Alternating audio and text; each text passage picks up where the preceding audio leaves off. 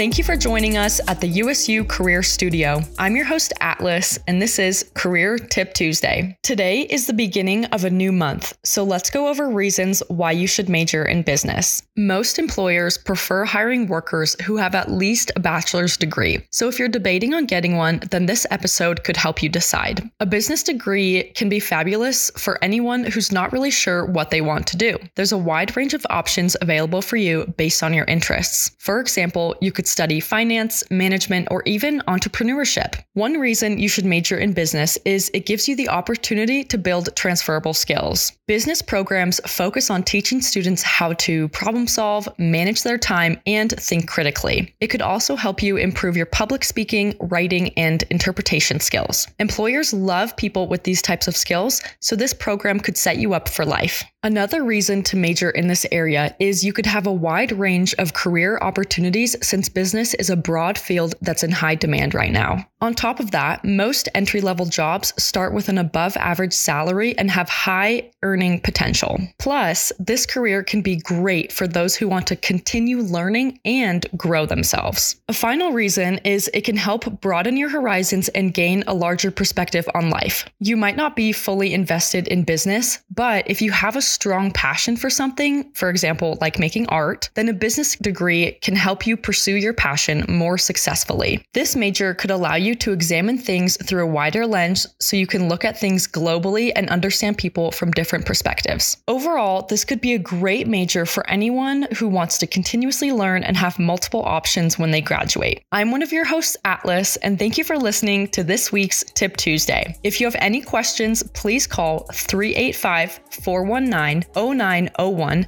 and we'll respond to you in one of our next episodes. We hope you can join us next Tuesday for a new career tip.